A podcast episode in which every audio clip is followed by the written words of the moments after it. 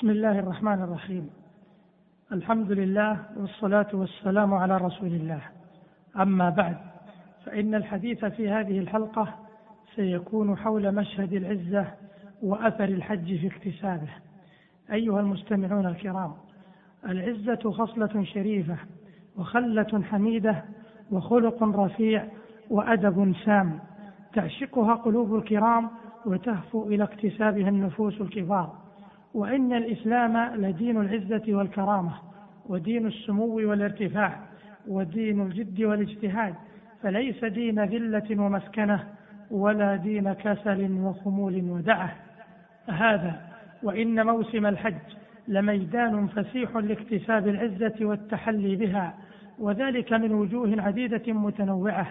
فالحاج على سبيل المثال ينال هذا الخلق من جراء حجه وتركه لبعض شهواته المباحة فضلا عن المحرمة، فتراه يدع النساء والطيب والزينة إلى غير ذلك، وهذا يبعثه إلى الترفع عن الدنايا ومحقرات الأمور، ويطلقه من أسر العادات وأهواء النفوس.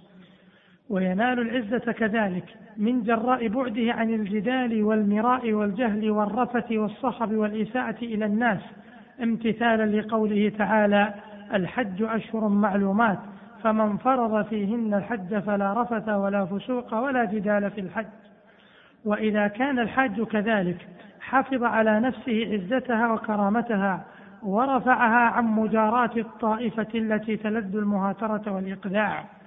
وينال المؤمن العزة في هذا الموسم العظيم من جراء حجه وكثرة أعماله الصالحة، وانقطاعه عما سوى الله تبارك وتعالى.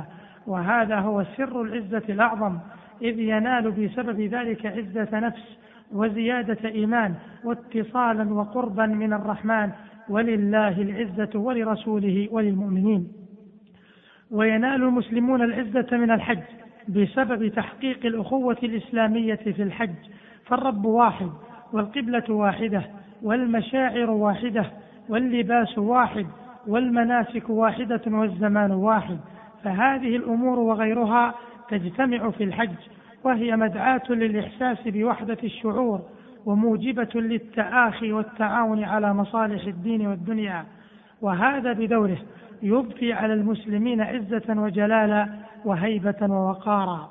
وينال المسلم العزة من جراء تذكره الآخرة، فإذا رأى الحاج ازدحام الناس، ورأى بعضهم يموج في بعض وهم في صعيد واحد وبلباس واحد، وقد حسروا عن رؤوسهم وتجردوا عن ثيابهم، ولبسوا الأردية والأزر، وتجردوا من ملذات الدنيا ومتعها، تذكر يوم حشره على ربه، فيبعثه ذلك إلى الاستعداد للآخرة، ويقوده إلى استصغار متاع الحياة الدنيا، ويرفعه عن الاستغراق فيها، ويكبر بهمته عن جعلها قبلة يولي وجهه شطرها حيثما كان.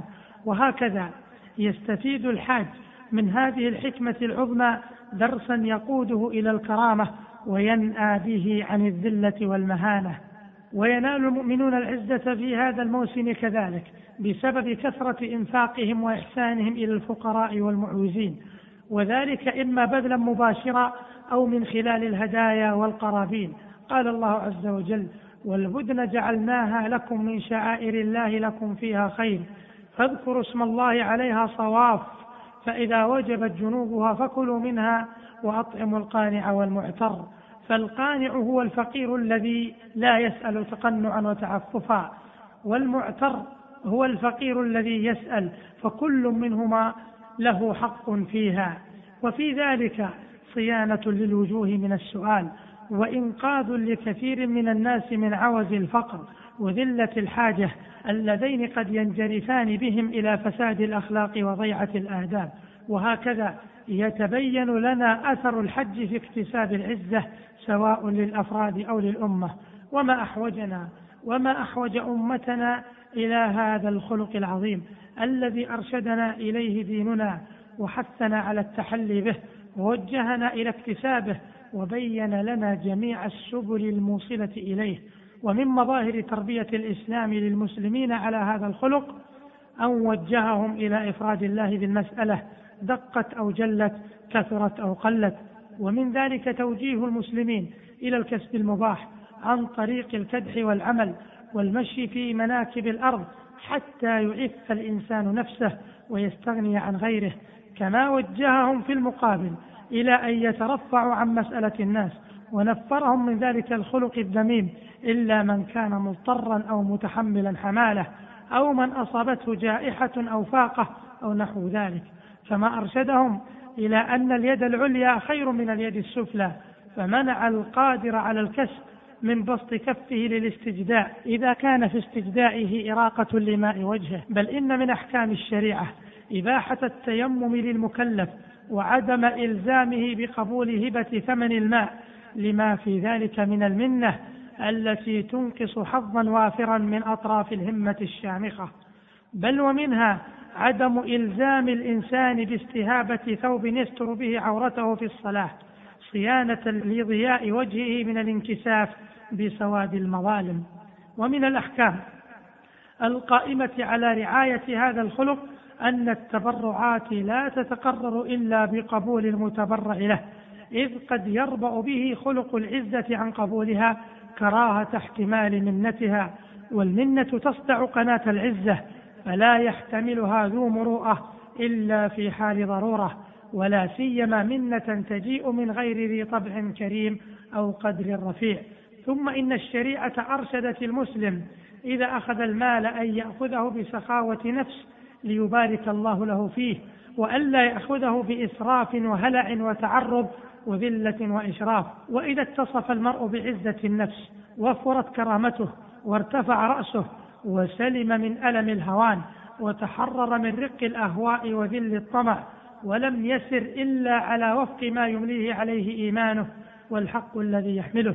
ولهذا تجدون أن أشد الناس عزما ومضاء هو أنزههم نفسه وأبعدهم عن الطمع وجهه. ثم إن عزة النفس تلقي على صاحبها وقارا وجلالا ومكانة في القلوب، وذلك مما تنشرح له صدور العظام. وإنما يعاب الرجل إذا جعل هذه المكانة غايته المنشودة دون أن يكون الحامل عليها رضا الله ومن ثم نفع الآخرين. وكما أن للعزة أثرا في الأفراد، فكذلك لها آثار صالحة في الأمة، فالأمة التي تشرب في نفوسها العزة يشتد حرصها على أن تكون مستقلة بشؤونها غنية عن أمم غيرها، وتبالغ في الحذر من الوقوع في يد من يطعن في كرامتها أو يهتضم حقا من حقوقها. معاشر المسلمين، هذا شيء من معالم العزة وأثر الحج في اكتسابها، وإليكم نبذة من النصوص الشرعية الواردة في شأن العزة. قال النبي صلى الله عليه وسلم لابن عباس رضي الله عنهما: إذا سألت فاسأل الله، وإذا استعنت فاستعن بالله. رواه أحمد والترمذي، وقال هذا حديث حسن صحيح. وقال صلى الله عليه وسلم: لأن يأخذ أحدكم أحبلا فيأخذ حزمة من حطب فيكف الله به وجهه خير من أن يسأل الناس أعطي أو منع. رواه البخاري ومسلم. وقال عليه الصلاة والسلام: من يستغني يغنه الله، ومن يستعفف يعفه الله، ومن يتصبر يصبره الله، وما أعطي أحد عطاء أو خيرا أوسع من الصبر. رواه البخاري ومسلم. وفيهما أيضا عن النبي صلى الله عليه وسلم قال: ما يزال الرجل يسأل الناس حتى يأتي يوم القيامة وليس في وجهه مزعة لحم.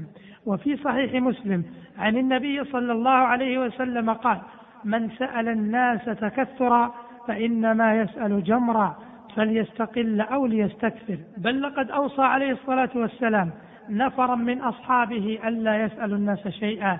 ففي صحيح مسلم عن عوف بن مالك الأشجعي أنه لما بايع النبي صلى الله عليه وسلم مع طائفة من أصحابه قالوا: فعلى ما نبايعك؟ قال: على أن تعبدوا الله ولا تشركوا به شيئا، والصلوات الخمس، وتطيعوا. وأسر كلمة خفية: ولا تسأل الناس شيئا. قال عوف: فلقد رأيت بعض أولئك النفر يسقط صوت أحدهم فما يسأل أحدا يناوله إياه. وعن قبيصة بن مخارق الهلالي رضي الله عنه قال: تحملت حماله فأتيت رسول الله صلى الله عليه وسلم أسأله فيها فقال: أقم حتى تأتينا الصدقة فنأمر لك بها. ثم قال: يا قبيصة، إن المسألة لا تحل إلا لأحد ثلاثة: رجل تحمل حماله فحلت له المسألة حتى يصيبها ثم يمسك، ورجل أصابته جائحة اجتاحت ماله فحلت له المسألة حتى يصيب قواما من عيش أو قال سدادا من عيش، ورجل أصابته فاقة حتى يقوم ثلاثة من ذوي الحجى من قومه: لقد أصاب فلانا فاقة فحلت له المسألة حتى يصيب قواما من عيش أو سدادا من عيش، فما سواهن يا قبيصة سحتا يأكلها سحتا. رواه مسلم. معاشر المستمعين، وكما تضافرت نصوص الشرع في الثناء على خلق العزة والحث عليه، فكذلك تتابعت وصايا العلماء والحكماء. قال وهب بن منبه رحمه الله لرجل يأتي الملوك: ويحك، تأتي من يغلق عنك بابه ويظهر لك فقره ويواري عنك غناه، وتدع من يفتح لك بابه بالليل والنهار ويظهر لك غناه ويقول ادعني أستجب لك. وقال طاووس لعطاء رحمهم الله: إياك أن تطلب حوائجك إلى من أغلق دونك بابه ويجعل دونها حجابه، وعليك بمن بابه مفتوح إلى يوم القيامة. أمرك أن تدعوه ووعدك بأن يجيبك. وقيل لأبي حازم رحمه الله: ما مالك؟ قال: ثقتي بالله وإياسي من الناس. وكتب أمير المؤمنين إلى أبي حازم: ارفع إلي حاجتك. قال أبو حازم: هيهات، رفعت حاجتي إلى من لا يختزن الحوائج، فما أعطاني قنعت وما أمسك عني منها رضيت. وكان الشيخ عز الدين ابن عبد السلام إذا قرأ عليه الطالب وانتهى يقول: اقرأ من الباب الذي يليه ولو سطرا، فإني لا أحب الوقوف على الأبواب. وأنشد الإمام أحمد بن يحيى ثعلب رحمه الله: من عف خف على الصديق لقاؤه، وأخو الحوائج وجهه مبذول، وأخوك من وفرت ما في كيسه، فإذا استعنت به فأنت ثقيل. ولله در الشيخ المكودي إذ يقول: إذا عرضت لي في زماني حاجة وقد أشكلت فيها علي المقاصد، وقفت بباب الله وقفة ضارع وقلت إلهي إنني لك قاصد، ولست تراني واقفا عند باب من يقول فتاه سيد اليوم راقد. معاشر المسلمين، هذه هي العزة، وها نحن في موسم الخير والعزة، أفلا نستشعر هذا المعنى من جراء حجنا وأيامه المباركة، وندرك أن العزة لله ولرسوله وللمؤمنين، فنلتمس العزة من مضانها ونسعى لإدراكها والاتصاف بها، فيكون لنا عز وسرور وذكر جميل في العاجل، وأجر وذخر وعطاء غير مجدود في الآجل. اللهم أعزنا بطاعتك ولا تذلنا بمعصيتك، وصل اللهم وسلم على نبينا محمد، والسلام عليكم.